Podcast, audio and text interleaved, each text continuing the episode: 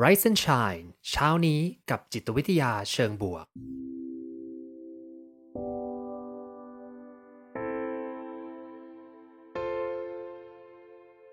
สวัสดีครับ ยินดีต้อนรับเข้าสู่พอดแคสต์เพื่อทุกท่าน อยู่กับผม ภูมิธีรพุทธปิติชัด ผมเป็นอาจารย์มหาวิทยาลัย และผู้คลั่งไคล้เกี่ยวกับเรื่องราวของจิตวิทยาเชิงบวก และการนำไปประยุกต์ใช้ในชีวิตประจำวัน รวมทั้งการทำงานในองค์กร เหมือนเช่นเคยนะครับ ผมจะมาส่งกำลังใจให้ทุกท่าน ออกไปทำชีวิตให้น่าใช้ในทุกๆวันกันนะครับไนซ์เซนชายนะครับก็สนับสนุนโดยซิกน่าประกันภัยนะครับ ร่วมสนับสนุนการสร้าง forward thinking community เพื่อให้คุณได้คิดและทำเพื่อชีวิตที่ดีของคุณนะครับ โอเคครับสามเรามาคุยกันดีกว่า เอาอย่างนี้เลยนะ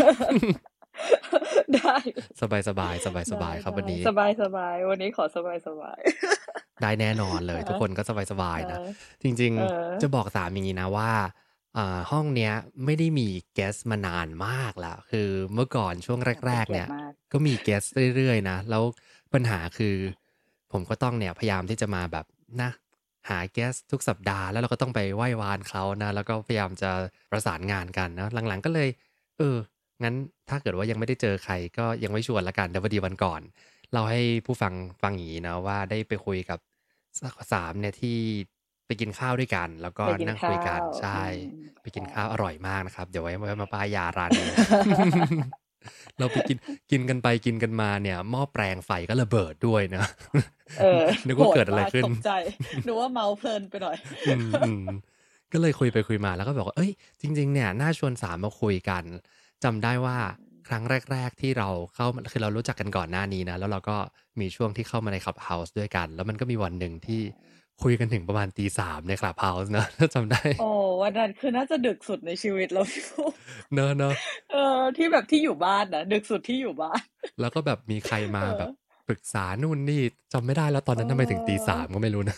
น่าจะเป็นเรื่องแบบถ้าถ้าไม่ผิดคือเรื่องเรื่องอาจารย์ปะอาจารย์ใหม่สอนนิสิตหรืออะไรประมาณเนี้ยเออ่าออ่าเหมือนเหมือนเป็นเด็กจากๆโก้มาคุนัยกกัศึนกเยอะษาอะไรอย่างงี้เออใช่เออเออพอเป็นใช่เด็กใช่พอดีเป็นเรื่องการศึกษาพอดีใช่เราก็อยากฟังต่อนะ แต่แบบจิตไม่อยู่แล้ว เออ ไม่รู้ตอนนั้นจัดไปได้ยังไงเหมือนกันนะตีสามตีดึกสี่มากเหมือนตอนที่ขับเฮาเพิ่งมาแล้วทุกคนแบบเห่อะมากแบบชีวิตไม่แบบสเก็ตโจเละกันไปหมดเลย จริงครับอืมจริง ก็เลยหวนนึกถึงตอนนั้นนะ แต่ว่าอืมวันนี้เป็นเป็นอีกโหมดหนึ่งเป็นตอนเช้านะ เช้าตรู่ค่ะเลยใช่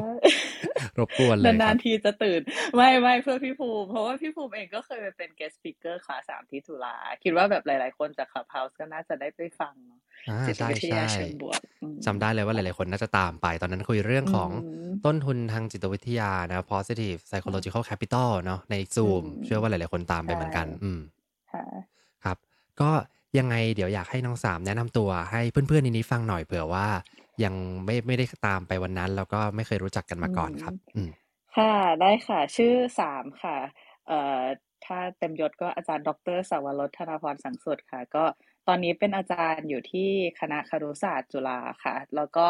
เอ่อแต่ว่ากำลังจะย้ายไปที่มหาวิทยาลัยโตเกียว Institute of Technology แล้วก็มหาวิทยาลัย United Nations University ค่ะ ที่โตเกียว แล้วก็ความสนใจนะคะ ก็คือสนใจ เรียนจบมาจากมหาวิทยาลัยโคลัมเบียด้าน EdTech นะคะการศึกเอ่อเทคโนโลยีการศึกษาคือออกแบบเทคโนโลยีเพื่อให้คนเรียนรู้ได้ดีขึ้นนะคะแล้วก็เอ่อตอนนี้ก็มีความสนใจเรื่องการศึกษาเพื่อการพัฒนาอย่างยั่งยืน หรือว่าแบบเอ่อ sustainable development education environmental education ค่ะสาเหตุก็เพราะว่าเอ่อถ้าเรามองว่าต่อไปเราจะต้องสอนเด็กที่จะเติบโตในศตวรรษที่ 21 หรือบางคนศตวรรษที่ 22 เนี่ย เรื่อง sustainable development หรือว่าเอ่อหรือว่าสิ่งแวดล้อมเนี่ยเป็นเรื่องที่สำคัญมากๆอะปฏิเสธไม่ได้เลย น่าจะเป็นเรื่องที่สำคัญที่สุดแล้วค่ะอ่าครับ จริงๆก็เลยจากที่น้องสามแนะนำตัวนะ ก็ไม่แปลกเลยนะที่ที่วันนี้ผมจะเชิญมานะ ก็คือจบมาจากโคลัมเบียเลยโดยตรงเลยเนาะอันนี้ก็คือเรื่อง education technology ซึ่งเป็นเรื่องที่ top hit มาก ๆเลยในค่ะในยุคนี้นะแน่นอนว่าปฏิเสธไม่ได้เลย แล้วก็จบจากโคลัมเบียด้วย จริง ๆ อยากให้สามเล่านิดนึงอะครับ ตอนที่อยู่โคลัมเบียอืมแล้วตอนที่ได้ไปเรียนรู้เรื่องเอ h e c เนี่ย มันมีอะไรน่าสนใจบ้างหรือเรื่องราวที่ได้ไปเรียนรู้มานะตอนนั้นจริง ๆ แอบอิจฉานะ เพราะว่าโคลัมเบียเนี่ยมันอยู่ในนิวยอร์ก New York City เราเป็นมหาไม่ใช่ลัยอยู่ไม่ใช่อยู่ทวีปอเมริกาใต้ อยู่ทวีปอเมริกาใต้ใช่ไม่ใช่ประเทศโคลัมเบียนะ เป็นมหาวิทยาลัยโคลัมเบีย แล้วคือมันอยู่กลางเมืองแบบว่า ในโซนอืมที่สามารถเดินไปก็ไป Central Park ได้เนาะใช่ไหมใช่ใช่เดินมันมันอาจจะไม่ได้กลางขนาดนั้น คือถ้ากลางแต่แต่จะต้องแบบ NYU อันนี้คือแบบอ่าไม่รู้เลยอ่าว่าอันไหนเมืองอันไหน campus ใช่แต่ใช่ว่าแต่อันนั้นมันจะเป็นตึกๆนะ เราก็ไม่ชอบเท่าไหร่เออใช่ อันนี้มันจะมี campus นิดนึง แล้วก็แบบก็ก็มันก็ยังสะดวกอยู่อะค่ะ คือเอ่อ subway ที่ใช้มันก็เป็นเส้นที่เข้าไปถึงเมืองได้เลย แบบยี่สิบนาทีถึง Times Square อะไรอย่างเงี้ยค่ะ ก็อืมก็ก็ยังกลางเมืองอยู่ ก็ เอ่อพอคือต้นทุนของโคลัมเบียเนี่ยมันคืออยู่อยู่ในนิวยอร์กใช่ไหมคะมันก็เลยเป็นที่ที่แบบ happening มันก็ EdTech ของโคลัมเบียเนี่ยมันก็เลยกลายเป็นว่ามันไม่ใช่แค่ EdTech จากที่เรียนในมหาลัย แต่มันก็เป็น EdTech จากแบบอินดัส tri สาเหตุหลักๆ เลยดีกว่าที่แบบเข้าโคลัมเบียตอนนั้น ซึ่งตอนสมัครเนี่ย น่าจะประมาณปี 2013นะเมื่อนานมาแล้ว คิดอีกทีก็เกือบสิบ10ปีแล้วพี่ปุ๊โอ้ยแต่เร็วนะ จบมาเร็วมาก เร็วอืมอืมอืมแต่สามสามเหมือนสมัครแล้วสาม take gap year หนึ่งปีเหมือนสามสามสมัครไปก่อน แต่ว่าตอนที่สมัครตอนนั้นน่ะ เพราะว่าสนใจเรื่อง children educational media ซึ่งก็เป็น strand หนึ่งของ edtech นะคะ ก็คือพวกแบบเอ่อสื่อสื่อสื่อโทรทัศน์ ซึ่งตอนนี้อาจจะไม่ได้เป็นแค่โทรทัศน์และเอ่อสำหรับเด็ก คิดง่ายๆ ก็คือคิดพวกแบบเอลโม Sesame Street อะไรเงี้ยเอ่ออันนี้ไม่เคยคุยกับพี่ภูมิเรื่องนี้เลยนะ คือตอนแรกอะสนใจแบบสิ่งที่อยากทำมากๆ ตอนที่เขียนเอเซไป คือบอกว่าฉันอยากทำแบบ Children Educational Media ที่มีคุณภาพให้กับประเทศไทย อ๋อเหรอเหรอเออเพิ่งรู้เลยเรื่องเอนี้อใช่ แล้วคือก่อนหน้านั้นนะถ้าถ้าใครรู้จักสามสมัยมหาลัยนะผมชอบแบบแต่งตัวเป็นเอลโมอะไรอย่างเงี้ยจะอินมากเรื่องการที่แบบว่า สอนเด็ก สอนเด็กแบบ แบบ early childhood education ผ่านทีวีเพราะว่าเชื่อว่าเนี่ยแหละเป็นจุดแรก ๆ ของ edtech เลยพี่ภูมิ คืออืมเราจะใช้เราจะ leverage เทคโนโลยียังไง เพื่อให้เข้าถึงเพื่อให้คนเข้าถึงคอนเทนต์ได้มากที่สุด อืม ซึ่งอันทีเนี้ยวีเป็นในยุคนั้นก็คือเป็นใช่ยุคที่เข้าถึงทุกคนอืมทุกบ้านเนาะอืมใช่ใช่ในช่วงปี 60 เนี่ยก็คือเป็นโอ้โห เป็นไอเดียที่แบบ ground breaking เลยแหละอือืมมเพราะว่ามันไม่ใช่ทุกคน มี access to แบบ preschool หรืออนุบาลอะไรอย่างเงี้ยค่ะอืมเอ่อหรือว่าทีวีมันเริ่มเป็นเครื่องมือในการเลี้ยงเด็กใช่ไหมตอนนี้อาจจะเป็น iPad เป็นเครื่องมือในการเลี้ยงเด็กใช่แต่ตอนนั้นทีวีทีวีเริ่มเป็นพวกเราเนี่ยเด็ก 90 จะเกิดในยุค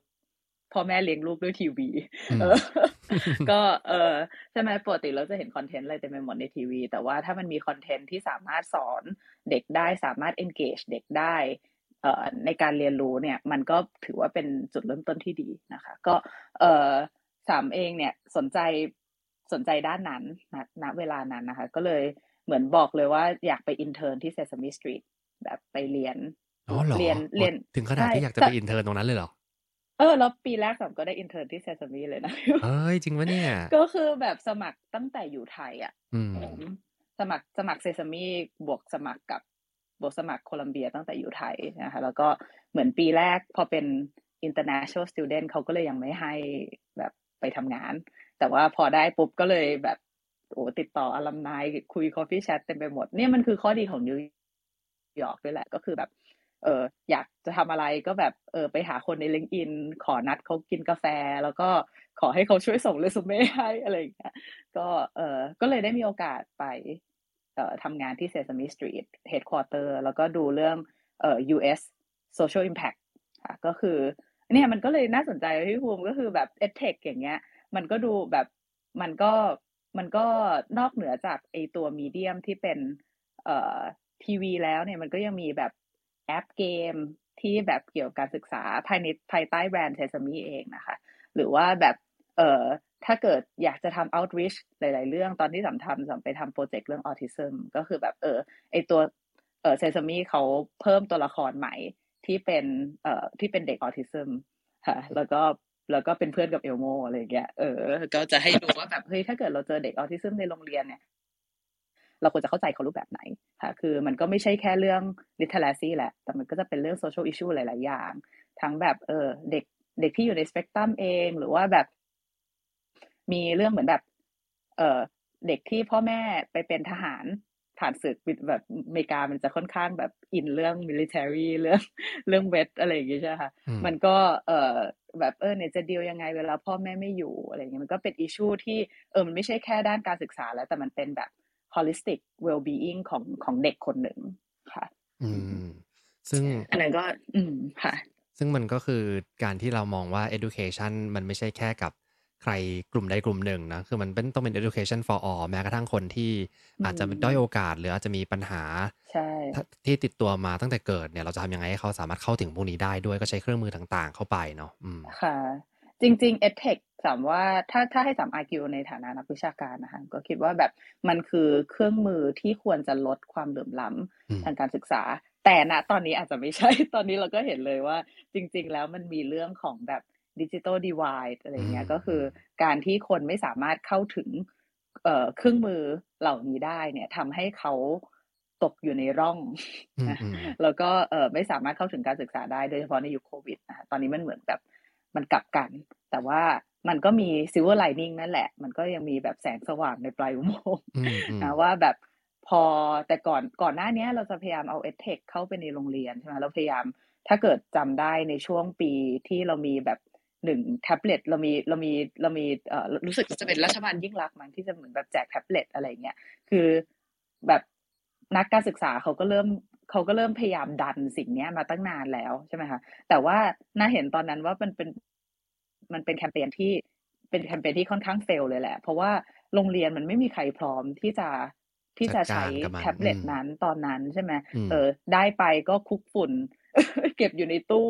เออครูก็ไม่ ครูยังใช้ powerpoint ไม่เป็นยังอัดวิดีโอไม่เป็น แต่พอมันมีเหตุการณ์โควิด เนี่ยมันบังคับให้ครูที่โอ้โหก่อนหน้านี้คือฉันจะปฏิเสธการแตะคอมพิวเตอร์ทุกรูปแบบอะไรเงี้ยเออกลายเป็นว่าถ้าไม่ไม่ทำวิดีโออัดวิดีโอตัวเองสอน ไม่ทำ powerpoint ก็คือสอนไม่ได้ มันก็เหมือนเป็นการ push เยอะมากอะค่ะ ก็คือเป็นการก้าวกระโดดเลยแหละสำหรับครูที่เคยเป็น technophobia หรือคนที่กลัวเทคโนโลยีค่ะ อืมซึ่งซึ่งมันทำให้ เหมือนสามจะบอกว่าช่วงโควิดมันทำให้วงการเอสเทคเนี่ยมันก้าวกระโดดไป เพราะว่า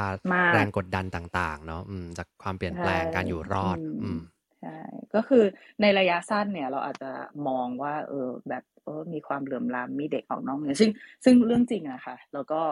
แล้วก็สามเองก็เอ่อมีผลกระทบ first hand นะครับแบบว่าเจอเหมือนเจอเจอได้ได้คุยกับครู first hand เลยได้คุยได้เจอเด็กที่ไม่มีที่ไม่เข้าถึงสื่อ แล้วก็แบบไม่สามารถกลับมาโรงเรียนได้อะไรเงี้ย เออแต่ว่าคิดว่าถ้าพอเรื่องพอพอประเด็นของเรื่อง tools มันไม่เป็นปัญหาแล้วเนี่ย มันอาจจะไปในเทรนที่ดีขึ้นในเรื่องของการใช้เทคโนโลยีในโรงเรียนค่ะ อืมอีกหน่อยอาจจะ ราคาถูกมากขึ้นเข้าถึงได้ง่ายขึ้นมีงบประมาณไม่มากก็สามารถซื้อได้นะแล้วก็เรื่องของอินเทอร์เน็ตก็จะเริ่มแข็งแรงขึ้นเรื่อยๆ คราวนี้ก็จะทำให้สิ่งเหล่านี้มันง่ายขึ้นเนาะอืมใช่ค่ะ เพราะว่าถ้าคิดดูนะพี่ภูมิแบบ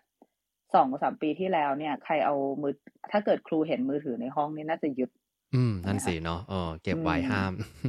ใช่ แต่ตอนนี้คือไม่ได้เลย อยู่กับมือถือตลอดเวลา อืมใช่ใช่มันก็มันก็ต่างกันบริบท ใช่ต้องรอดูนะว่าจะเป็นยังไง แล้วอย่างเงี้ยอยากถามเลยว่า สามคิดว่าเรื่องของการเรียนรู้นะทิศทางในระดับโรงเรียนก็ดีมหาลัยก็ดี หรือกับคนทั่วไปเองก็ดี มันจะมีทิศทางไปในทางไหนบ้าง จากการที่ถูก disrupt เรื่องโควิด เรื่องมีเทคโนโลยีใหม่ๆ เข้ามาในมุมของ EdTech เนี่ยมันมันมองยังไงได้บ้างครับ อืม เราก็เริ่มเห็น disruption แล้วนะคะ ก็คือพูดง่ายก็คือแบบ ด้วยความที่พอทุกคนเข้าถึงสื่อเข้าถึงข้อมูล คือมันก็เกิดขึ้นมานานแล้วแหละค่ะแค่แค่โควิดมันมันไฮไลท์มากขึ้นนะคะเอ่ออย่างแรกที่ที่น่าจะชัดก็คือว่าครูต่อไปเนี้ย ไม่ใช่ศูนย์กลางของความรู้นะคะในห้องเนี่ย ถ้าเกิดเราถ้าเกิดเราถ้าเกิดอันนี้อันนี้สำมองแค่ในบริบทแบบห้องเรียนเฉยๆนะแต่ว่านี่ยังไม่ได้พูดถึงแบบว่า เออต่อไปมหาลัยมันจะถูก disrupt อะไรยังไง แต่อาจจะเริ่มจากห้องเรียนก่อนครูมันไม่ใช่ศูนย์กลางของของความรู้แหละ เพราะว่าถ้าครูพูดอะไรผิดเนี่ยเด็กสามารถกดวิกิพีเดียแล้วก็หาได้ทันที แล้วก็หรือครูภาษาอังกฤษอย่างเงี้ย สมัยก่อนเราจะเคยได้ยินแบบบางทีถ้าเอออาจจะไม่ใช่สมัยก่อนอาจจะเพิ่งเห็นเลยก็ได้ที่แบบถ้าครูสอนสอนผิดอย่างเงี้ย เด็กก็คือแบบจับผิดได้ทันทีอะไรเงี้ยเออแต่มันมันก็เพราะว่าเขาไม่ใช่ศูนย์กลางความรู้เรียบ แอนิมอลแล้วเนาะเออ มันก็เลยกลายเป็นว่าเอองั้นบทบาทของครูคืออะไร บทบาทของครูอาจจะเปลี่ยนเป็น facilitator อาจจะเป็นคนเอ่อจัดการองค์ความรู้มันอาจจะทำให้การเรียนการสอนแบบเชิง progressive เนี่ยง่ายขึ้น เช่น การเรียนรู้ด้วยการลงมือทำเออเด็กอาจจะทำโปรเจกต์แทนใช่ไหมคะแล้วครูอาจจะเป็น part ที่เป็นเนื้อหา part ที่เป็นเลคเชอร์เนี่ย ครูก็อาจจะสอนนิดนึงให้ไปเด็กให้เด็กไป research เองเพิ่ม แล้วก็มาทำโปรเจกต์เป็นโครงงานแทนอะไรเงี้ยเทรนด์พวกนี้อาจจะมาได้ง่ายขึ้นนะคะซึ่งเป็นเทรนด์ที่เอ่อนักวิชานักการศึกษาเชิง progressive เนี่ยเขาพยายามผลักดันมาเกือบร้อยปีแล้วมั้งอืมอืมนั่นสิเออครับแล้วก็เอ่อเอ่ออันนั้นอันนั้นก็จะเป็นส่วนของในคลาสรูมนะคะบทบาทของครูอาจจะเปลี่ยนไป ซึ่ง ก็อาจจะเป็นเรื่องที่ดีก็ได้ใช่ไหมพอคิดภาพว่า workload ครูในโรงเรียนปกติเนี่ยมันมันมันมันสุดจริง ๆอะพี่ภูมิบางทีสอนติดกันแบบหกชั่วโมงสอนเรื่องเดิม เพราะว่ามีเด็กปหนึ่งหกชั้นใช่ไหมเออ แต่ต่อไปถ้ามันเป็นวิดีโอได้เนี่ย ครูก็มีเวลาว่างเยอะนะพี่ภูมิอืมเออเขาก็สามารถเอาเวลาไปทำอย่างอื่นได้ไปพัฒนาการสอน หรือว่าถ้า workload ของโรงเรียนมีแบบ ที่ครูจะต้องมาเป็นแอดมิน คิดภาพว่าเวลาทุกงานกีฬาสีเนี่ย เราจะเห็นครูทำทุกอย่างยกเว้นสอนถูกไหมอืมอืมเอจริงอเออ ก็ ก็จะให้ไปวิ่งขาก็เดินคงพาเหรดพาเด็กเออเดินเอออย่าว่าแต่เดินพาเหรดเลยแบบพับพับผ้าที่จัดแต่งเวทีอันนั้นครูก็ทำเออ เออใช่ไหมก็ ก็น่าจะได้มีเวลาไปทำอย่างอื่นมากขึ้นด้วย แต่ในขณะเดียวกันเนี่ยเรื่องการสอนก็เป็นเรื่องสำคัญใช่ไหมเพราะฉะนั้นเวลาที่มาเจอในห้องเรียนอย่างพี่ภูมิเองก็ทำกับ กับห้องเรียนของพี่ภูมิเองใช่ไหมคะก็จะเป็นเชิง discussion มากกว่า จะเป็นเชิงทำกิจกรรมมากกว่า แทนที่จะเป็นคอนเทนต์เรารู้สึกกดดันว่าต้องสอนให้จบใช่ไหมคะอืมเด็กใช่เองก็อาจจะมีเวลา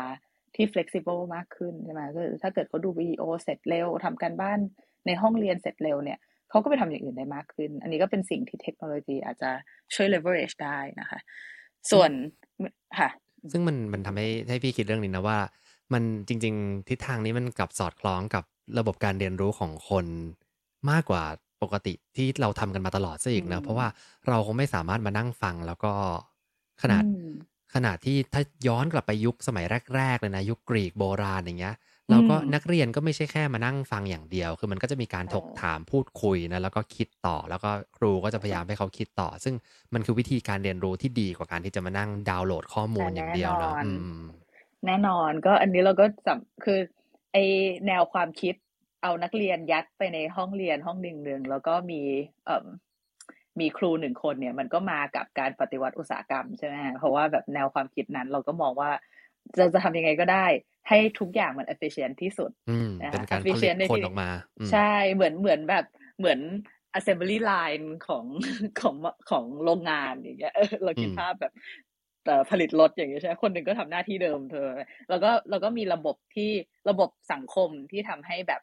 คิดว่าทุกอย่างมันจะ efficient ขึ้น เพราะฉะนั้นการที่แบบแต่ก่อนเนี่ย ถ้าเราเรามองยุคแบบเปโตโซเครติสอริสโตเติลเนี่ยก็จะเป็นแบบว่า school of Athens ใช่ไหมแบบว่าเออมีนักคิดอะไรมีแบบมีเป็น apprentice apprenticeship model ใช่ไหมบอกว่าเออเราเรียนรู้จากผู้รู้ใช่ไหมคะแล้วก็ผู้รู้ก็ไม่ได้จะรับเด็กทุกคนนะเราก็จะรับแบบว่าเออ คนที่เรารู้สึกว่าเราอยากจะเอ่อเรา comfortable พอที่จะแบบถ่ายทอดความรู้ให้ได้อะไรอย่างเงี้ยใช่ไหมแต่แนวความคิดนี้มันไม่ efficient ไงพี่ภูมิ คือแบบมันแล้วมันก็ไม่ inclusive ด้วยอืมเพราะว่าเออแต่ว่าโรงเรียนเนี่ยมันเป็นแนวความคิดว่า เออเราจะทำไงให้คน educate ได้เร็วที่สุด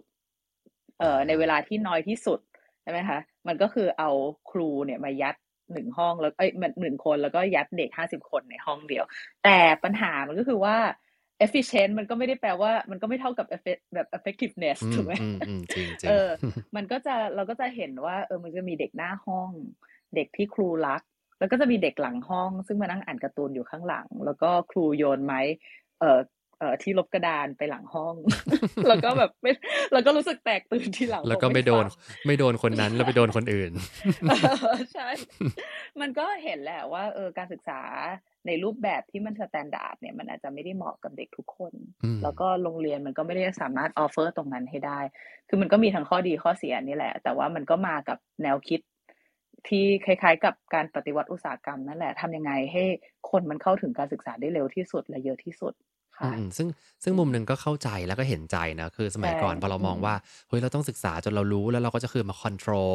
พื้นที่ในห้องเรียนของเราเนี่ยเพราะเราต้องรู้มากกว่าเขาแล้วก็พยายามจะผลักดันแล้วก็ทำทุกอย่างนะ ให้มันได้ดีนะแต่กลายเป็นว่าสุดท้ายก็เหนื่อยมาก เพราะว่าต้องทำทุกอย่างเกินไปนะคราวนี้ตรงนี้ถือว่าเป็นโอกาสเป็นโอกาสกับอาจารย์กับครูหลาย ๆ คนที่มองว่าตรงเนี้ย แทนที่จะมองว่าเป็นเรื่อง disrupt นะแต่เราใช้เทคโนโลยีเข้ามาเพื่อช่วยให้อย่างที่ 3 บอกว่าให้เวลาของเรามันมีมากขึ้นนะแล้วทำยังไงให้เรามีโอกาสที่จะ engage กับเรื่องที่สำคัญจริง ๆ กับ discussion กับการเรียนรู้ที่ทำให้เขาได้เรียนรู้จริงๆนะอืมแล้วอย่างเงี้ยครับผมตัวของอ่าเอสเทคเราก็คุยกันไปแล้วนะว่าเขาอาจจะมาช่วยในหลาย ๆ มุม แต่ว่ามันก็ต้องมีเรื่องของเทคโนโลยีที่ที่เข้าถึงทุกๆคนด้วยเนาะ แล้วคราวนี้ถ้าถ้าในมุมของคนที่ต้องดูแลลูกล่ะ ผมเชื่อว่าหลาย ๆ คนในห้องเนี่ยครับผมก็เป็นพ่อคุณพ่อคุณแม่นะ อาจจะมีลูกที่มีอายุมากน้อยแตกต่างกันนะ แต่แน่นอนว่าช่วงชีวิตใหญ่ ๆ เลยคือต้องเรียนรู้นะคราวนี้ในมุมของสามกับเรื่องเทคโนโลยี แล้วเรื่องของสตาร์ทอัพทั้ง education ต่าง ๆ เนี่ย มันจะเข้ามามีบทบาทอย่างไร แล้วมีคำแนะนำอะไรกับ พ่อแม่ที่ต้องดูแลลูกในยุคนี้บ้างครับ โอ้คำถามใหญ่มากเลยนะ ได้ได้เออก็ก็คำถามใหญ่ค่ะ แต่ว่าก็เป็นคำถามที่สำคัญแล้วสำหรับเจ้าที่พี่ภูมิตั้งคำถามแบบนี้มากค่ะ มันมันเออมันมันได้มามาถกเถียงกันได้เยอะนะคะแล้วก็มุมมองของสาวก็จะเป็นมุมมองของคนคนหนึ่งนะคะ จะไม่ได้เป็น representation ของของเอ่อนักการศึกษาทั้งหมดนะคะ ก็เอ่อเอ่อ ถ้าพูดถึงเรื่อง edtech startup อะไรก็แล้วแต่เนี้ย มันมีคำคำหนึ่งที่อาจารย์คริสเอมเดนที่อยู่โคลัมเบียนี่แหละพูดขึ้นมานะคะเขาก็พูดบอกว่า edtech พวกเนี้ย บางทีต้องดูดีๆ เพราะมันเหมือนมันเหมือนเป็น frenemy มันคือคำสมาร์ทกันของคำว่า friend กับ enemy นะคะก็คือเพื่อนแล้วก็ศัตรู คือมันก็จะเข้ามาในรูปแบบสวยหรู ว่าฉันเป็นเพื่อนเธอนะ ฉันจะทำให้ลูกเธอเรียนเก่งขึ้น ฉันจะช่วยสอน ABC นะ ฉันมีวิดีโอคอนเทนต์ที่เต็มไปหมด ฉันช่วย prep ลูกคุณให้เข้าอนุบาล เช่นสาธิตจุฬาให้เขาให้เออฉันสามารถเพรพลูกคุณในระดับชั้นอนุบาลให้เข้าโรงเรียนสาธิตได้เลยแต่มันมาใน Friends แต่จริง ๆ แล้วรูปแบบ Friends อันนั้นน่ะมันเป็น enemy หรือเปล่านะคะ เช่นเอ่อเด็กอนุบาล ควรที่จะจ้องอยู่หน้าแท็บเล็ตเป็นชั่วโมง เพื่อทำข้อสอบ multiple choice หรือเปล่า เด็กอนุบาลควรที่แทนที่จะเอาเวลาอยู่หน้าจอเนี่ย เอาออกเอาเวลาไป เอ่ออยู่กับธรรมชาติใช่ไหมเอ่อฝึกกล้ามเนื้อเล็กใช่ไหมจับปั้นหินดินทราย เล่นกับเพื่อนมี social interaction มากกว่าทำข้อสอบในแอปหรือเปล่านะคะเอ่ออันนี้ก็อาจจะเป็นการเริ่มตั้งคำถามเรื่องเฟรนนามีนะคะเอ่อหรือว่า เอ่อทำไมผู้ปกครองจะช่วย แล้วแล้วอย่างนี้เนี่ย ผู้ปกครองจะจะจะระวังเรื่องเฟรนนามีได้อย่างไรนะคะ คือต้องบอกก่อนเลยว่า เอ่อต้องบอก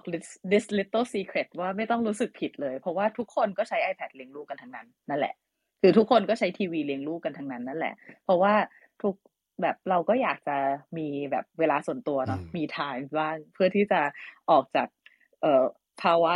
วุ่นวายทุกวันของเราใช่ไหมเพราะฉะนั้นการที่เราโยน iPad เราโยนมือถือให้ลูกเนี่ยมันเหมือนแบบทุกอย่างสงบลงนะคะเออ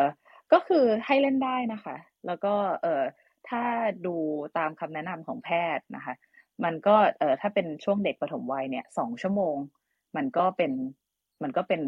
เออช่วงเวลาที่โอเค แต่จะทำยังไงให้เรา extend edtech นั้นให้มันเป็น กิจกรรมครอบครัวมากขึ้น หรือว่าเด็กมี social interaction มากขึ้น เช่นถ้าเราดูเอ่อเอ่อเอ่อวิดีโอแบบของสมมติเราดูวิดีโอใน YouTube ดูพี่เอลโมก็ได้ใช่ไหมเออเอลโมเนี่ยพูดถึงเรื่องผีเสื้อ สมมติใช่ไหมเราจะเห็นชื่อ educational media หรือว่าเราเห็นคอนเทนต์หลายๆอย่างเกี่ยวกับผีเสื้อ หลังจากนั้นเนี่ย เราอาจจะทำกิจกรรมอะไรเพื่อต่อยอด เอ่อคอนเทนต์ที่เราเห็น ในในวิดีโอนั้นก็ได้ เช่น เออมาปั้นเพโดเป็นรูปผีเสื้อกันไหม หรือว่าเออเราออกไปดูตรงสวนข้างบ้านตรงตรงสวนที่บ้านเราไหมว่า เออ เราเห็นเราเห็นแมลงอะไรบ้างใช่ไหมคะคือ หรือว่าเราคุยเรื่องระบบนิเวศกันไหมแม้อะไรแบบนี้มันก็สามารถต่อต่อยอดได้นะคะคือคือควรจะนำคอนเทนต์เหล่านั้นเนี่ยควรจะคิดตลอดเวลานำคอนเทนต์เหล่านั้นเนี่ยมาต่อยอดเป็นกิจกรรมครอบครัว อันเนี้ยก็ช่วยได้เยอะ ค่ะอ๋อเออไอดีดีนะชอบมากเลยคือ แทนที่จะให้เขาอยู่คนเดียวกับโลกของเขาแล้วเราก็ disconnect แล้วก็ไม่ได้ออกมาอืมทำกิจกรรมข้างนอกด้วยนะ คือทำยังไงให้ค่ะครอบครัวเนี่ยเป็นพื้นที่ที่เราเชื่อมสิ่งที่เขาเรียนรู้ค่ะออกมาข้างนอกด้วยเนาะอืมค่ะดีคคืรัอบเอ h e c เอ h e c มันไม่ใช่คำตอบนะคะเอ h e c เป็นเครื่องมือ อืมคือเอ่อแล้วก็ยิ่งอยู่ในวงการเอ h e c มากขึ้นเท่าไหร่เนี่ย เราจะยิ่งอยากออกจากวงการนี้มากขึ้นเท่านั้นทำไมคือเหมือนแบบเราเราเราเราไม่อยากจะคืออย่างที่บอกมันมีความเป็น frenemy เยอะอืพี่ภูมิคือเราเห็นแล้ว ว่าแบบเฮ้ยอันนี้มันอาจจะไม่ได้เป็นสิ่งที่แบบช่วยเด็กจริง ๆ อะ เออ แต่มันอาจจะเป็นแบบมีความสวยหรูของการสตาร์ทอัพมีความสวยหรูของ narrative การศึกษาอย่างเงี้ย บางทีเราบางทีเราอาจจะต้องมองคือบางทีเราเราเราจะเห็นแล้วว่าแบบ หลายสตาร์ทอัพอะไรก็แล้วแต่ที่ชอบ pitch เรื่องการศึกษาเนี่ยเขาจะชอบ pitch ว่าเขาช่วยนะคะแต่ว่าเราก็ต้อง critical มันช่วยจริงหรือเปล่านะคะอืมอันเออหรือว่า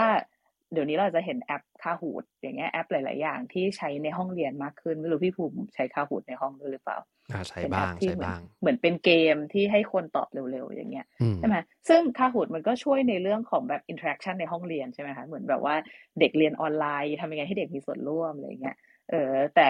เราก็เห็นว่าครูบางคนเอาไปใช้ทำข้อสอบจริงอ่าใช่ไหมคะอ่าอ่าแล้วมันก็เป็นปัญหาเพราะไม่ถูกดีไซน์มาอย่างนั้นอืมใช่ไหมคะ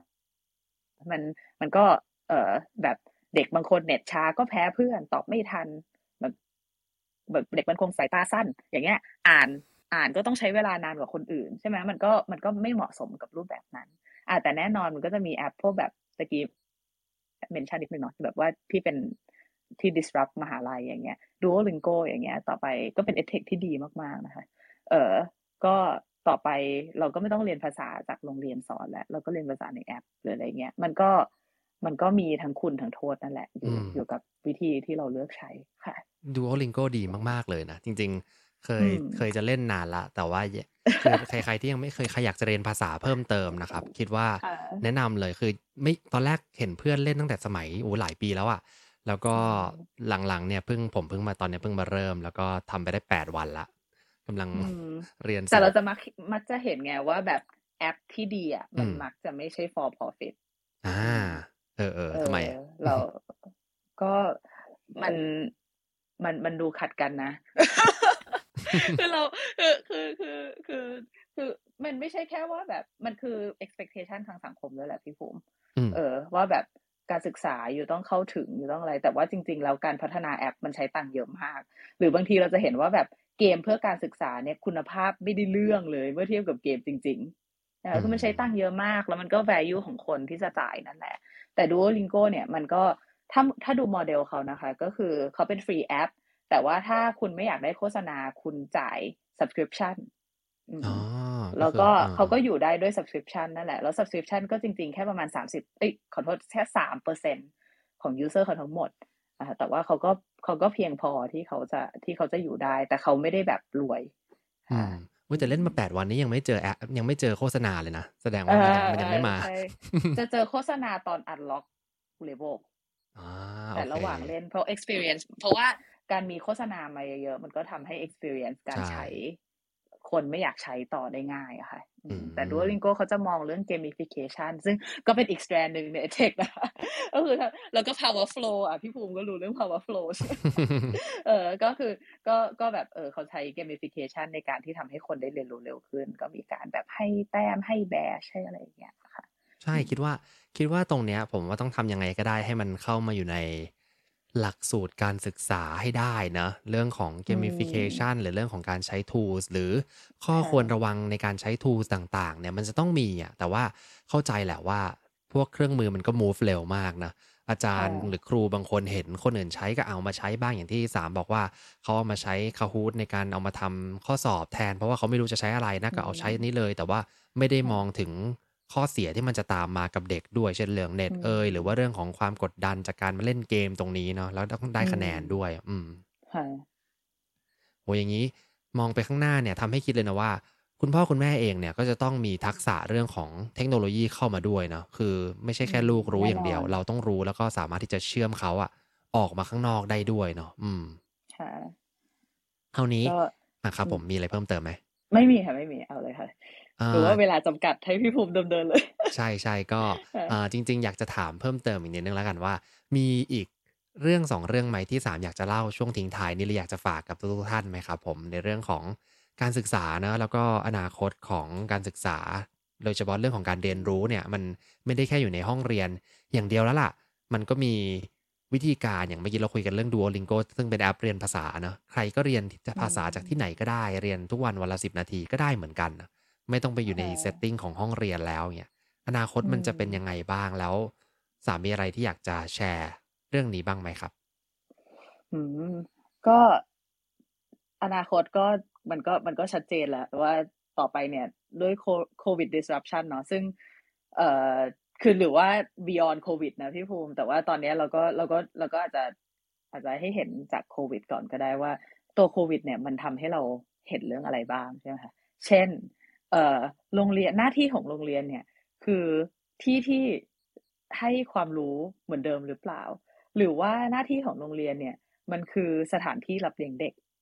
อืมอืมอืมเออเออไม่เคยคิดใช่เรื่อไหมงนี้เอออืมใช่เออ ก็ซึ่งคืจอริงพอโควิด เนี่ย พอโควิดมาเนี่ย มันทำให้เราเห็นเลยว่าเฮ้ยจริงๆแล้วโรงเรียนเป็นอาจเหมือนสถานที่รับเลี้ยงเด็กที่จะให้ฟังก์ชันทางสังคมเนี่ย สามารถดำเนินต่อไปได้อย่างปกติเออใช่พ่อใช่ไหมแม่ก็ไม่จะได้งั้นเนี่วายงใจพ่อนะจะทำเออย่างอื่อนพ่อได้แม่อืมจะได้ไปทำงานหรือช่วง work from home ตอนแรก ๆ เนี่ย ซึ่งแบบเด็กก็อยู่ พ่อแม่ก็อยู่ที่บ้านอะไรออืย่างเงี้ยมเออ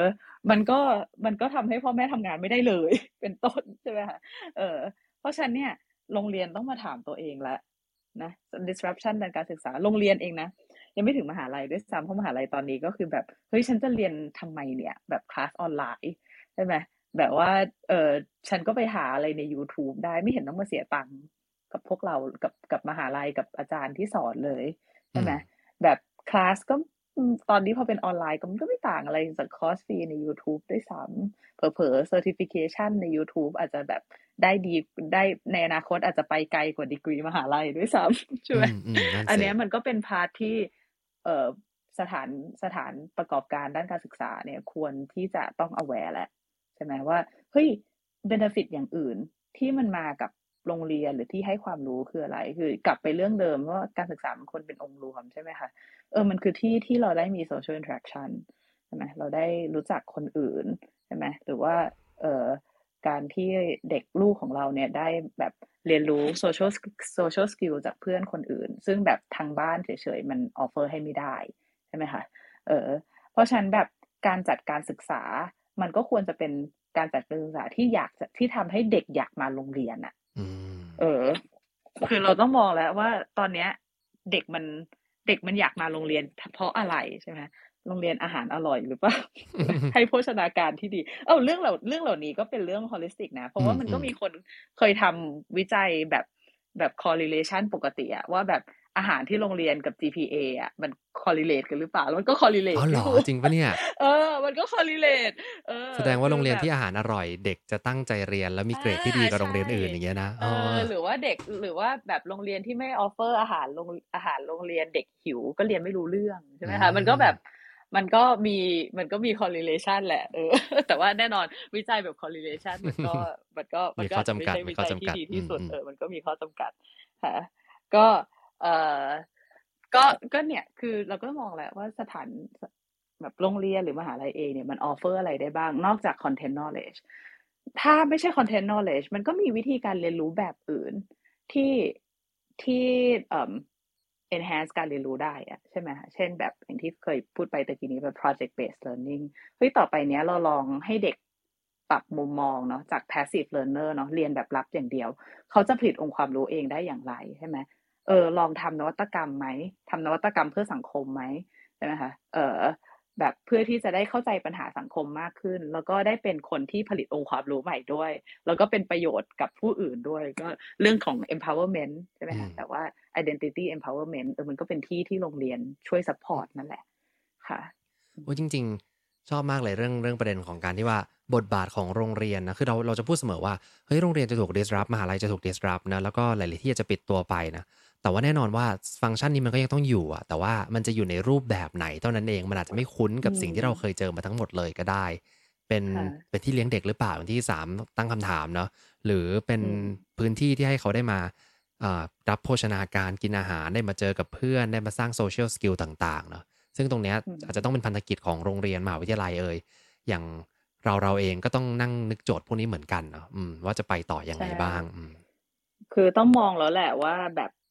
ต่อไปอะคือเราก็ต้องถ้ามองแบบธุรกิจใช่ไหมคะซึ่งโอเคสำหรับจะมอง capitalism แบบแบบกับกับการศึกษาอาจจะต้องแยกกัน แต่ถ้าจะมองเชิงว่าเอ้ยนี่คือ target target audience ของเราอะ เออ แล้วเขาต้องการอะไรอะ ตอนนี้คือถ้าบอกว่าเขาต้องการความรู้อะมันอาจจะไม่ใช่แล้วไง เพราะฉะนั้นเอ่อถ้าทำธุรกิจหรือว่า what to offer on the table เนี่ยพี่ภูมิมันก็ต้องไม่ใช่แค่ knowledge ละ มันต้องเป็นอย่างอื่น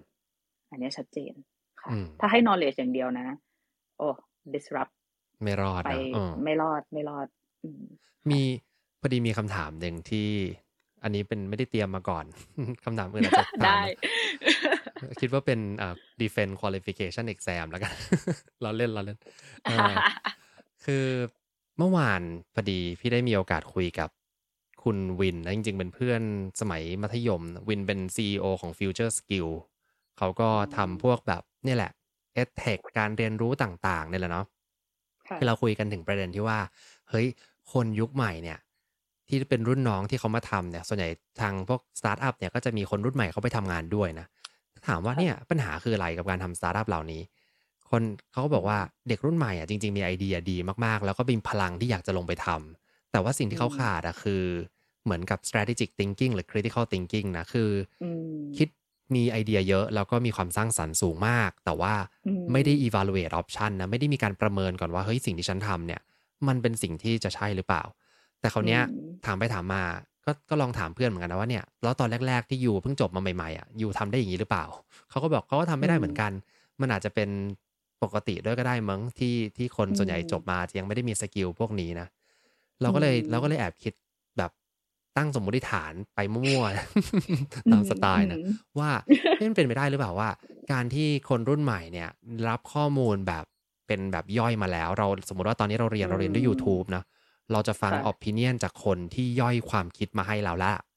ถ้าเทียบกับเมื่อก่อนเนี่ยหลายๆคนเรียนรู้คือต้องไปอ่านหนังสือแล้วต้องไปคิดเองนะว่าสิ่งนี้มันคืออะไรวะต้องพยายามตีความแม้ว่าเขาย่อยมาแล้วในระดับหนึ่งแต่เราจะคิดต่อ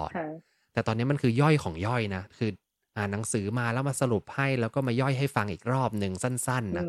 ไม่รู้ว่าไอ้กระบวนการเนี้ยจากเครื่องมือที่มันมีที่มันดูจะช่วยเราเรียนรู้ได้ง่ายขึ้นเนี่ย มันมีดาวไซด์ของเรื่องการที่ไม่ได้ฝึกให้เกิดสิ่งเหล่านี้หรือเปล่าเรื่อง critical thinking เรื่องการคิดต่อยอดอย่างเงี้ย อืม อันนี้เป็นคำถามไปเฉยนะ ไม่รู้เหมือนกันว่ามีคำตอบหรือเปล่า ก็อันนี้อันนี้ก็เป็นประเด็นที่มา ที่ที่ควรมาดิสคัสเนาะจริง ๆ ก็น่าน่าสนใจเหมือนกันดูสิอยากรู้เหมือนกันว่ามีรีเสิร์ชอะไรชัดเจนอะไรเรื่องนี้หรือเปล่า แต่ก็แน่นอนนะสมว่าแบบอะไรที่มันได้มาง่ายอะ่ะเออไม่ได้ผ่านกระบวนการคิดตกผลึกอย่างเงี้ย มันก็ไม่ได้มาคิดเยอะใช่ไหมหรือว่า หรือว่าถ้าเกิดเรามองว่าคนรุ่นเราอย่างเงี้ยซึ่งมันเป็นรอยต่อระหว่างคนรุ่นเก่ากับคนรุ่นใหม่อย่างเงี้ยพี่ภูมิเออ ตอนที่เราเริ่มเยอะๆอย่างเงี้ย เราก็จะต้องเจอ obstacle จากคนรุ่นเก่า เพราะฉะนั้นเราก็ต้องหาวิธี หลาย ๆ อย่าง ต้องคิดต้องคิดหลายตลบมากๆ เพื่อที่จะผ่าน obstacle นั้นได้เออคือว่าง่ายมันก็คือ obstacle นั่นแหละใช่ไหมอะไรที่มันแบบได้ง่ายไม่มี obstacle มันก็ไม่ได้ผ่านกระบวนการคิดเยอะอะแต่ว่าสำไหนๆก็ถ้าเกิดจะให้แบบให้ tools ละกันจะจบเอ่อ clubhouse เนี่ยจะมี tools นิดนึงใช่ไหมว่า เออ เราจะเราจะทำยังไงให้แบบ เออการเรียน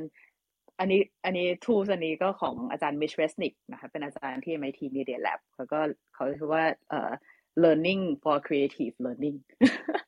ก็คือจะทำยังไงให้คนเรียนรู้แบบมีความคิดสร้างสรรค์ ซึ่งมันก็จะมาพร้อมกับ 21st century skill อย่างอื่นที่เคยพูดมานะคะแบบเอ่อ 21st century skill มันก็จะเป็นพวกแบบ creativity communication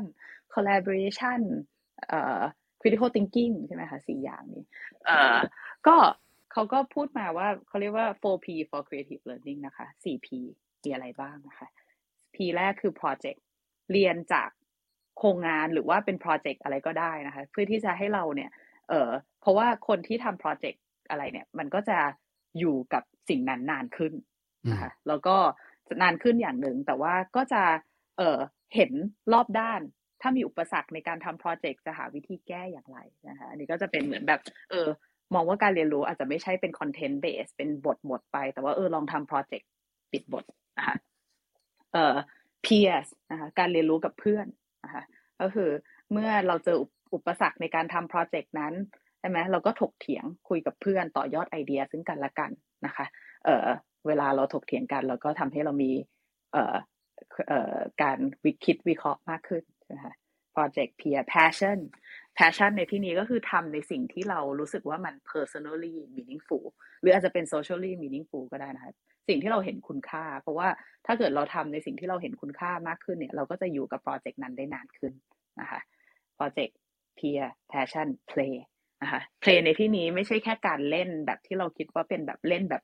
ฟันโอ้สนุกจังเลยเล่นตบแปะเล่นแปะแข็งไม่ใช่ แต่ว่า play ในที่นี้ก็คือ serious play playful experimentation นะคะ ได้ลองผิดได้ลองถูก ได้ลองรู้ว่าแบบเอ้ยวิธีนี้ไม่เวิร์กลองวิธีนี้ดีไหม มี sandbox ให้ได้ลอง explore นะคะ ก็อันเนี้ยสี่อย่างนะคะ for creative learning ซึ่งสามคิดว่ามันไม่ได้อยู่แค่ในห้องเรียนแหละ มันก็ใช้กับชีวิตการทำงานได้เหมือนกัน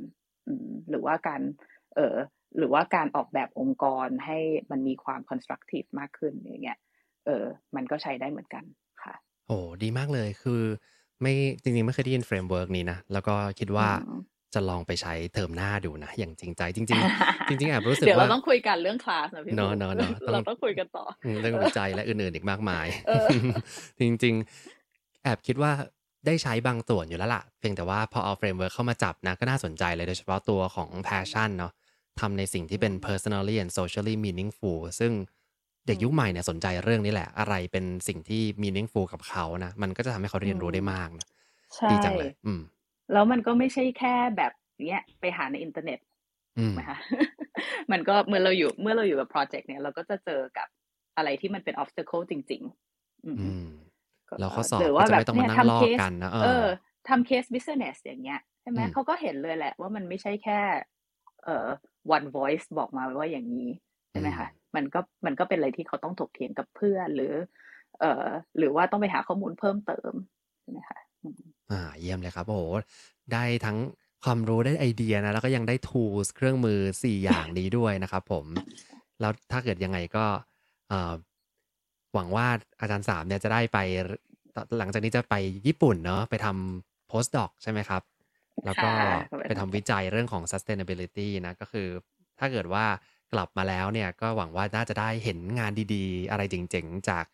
อาจารย์สามอีกเนาะหวังว่ามีโอกาสไว้ไว้เราชวนมาคุยกันใหม่ น่าจะสนุกนะอยู่ที่อยู่ที่นู่นก็คออินเข้ามาได้ ได้ดีเลยครับ ขอบคุณมาก ๆ เลยนะครับ วันนี้ที่มาในไรซ์แอนชายนะครับ เพื่อนๆ น่าจะได้ไอเดียแล้วก็น่าจะได้สนุกด้วย ใช่ ได้ตื่นเช้าใช่ไหมโอเคครับงั้นไว้โอกาสหน้าชวนมาคุยกันใหม่นะครับ ขอบคุณมาก ๆ เลย สวัสดีค่ะพี่ภูตบมือให้สวัสดีค่ะทุกคนด้วยค่ะโอเคครับ ก็ขอบคุณอาจารย์สามนะครับออกไปแล้วนะแล้วก็ขอบคุณทุกๆคนด้วยนะครับ วันนี้ที่มาเจอกันนะครับไรสันชัยก็ขอขอบคุณซิงหน้าประกันภัยด้วยนะครับ ที่ร่วมสนับสนุนการสร้าง forward thinking community เพื่อให้คุณได้คิดและทำเพื่อชีวิตที่ดีของคุณนะครับ ขอบคุณที่ติดตาม หากสนใจคอนเทนต์แบบนี้ อย่าลืมกด subscribe ตามช่องทาง podcast ของท่าน และสามารถติดตาม Facebook Group โดย search rise and shine เช้านี้กับจิตวิทยาเชิงบวก วันนี้ขอให้ทุกท่านมีความสุข ออกไปทำชีวิตให้น่าใช้ ออกไปตามหา what makes your life worth living กันนะครับ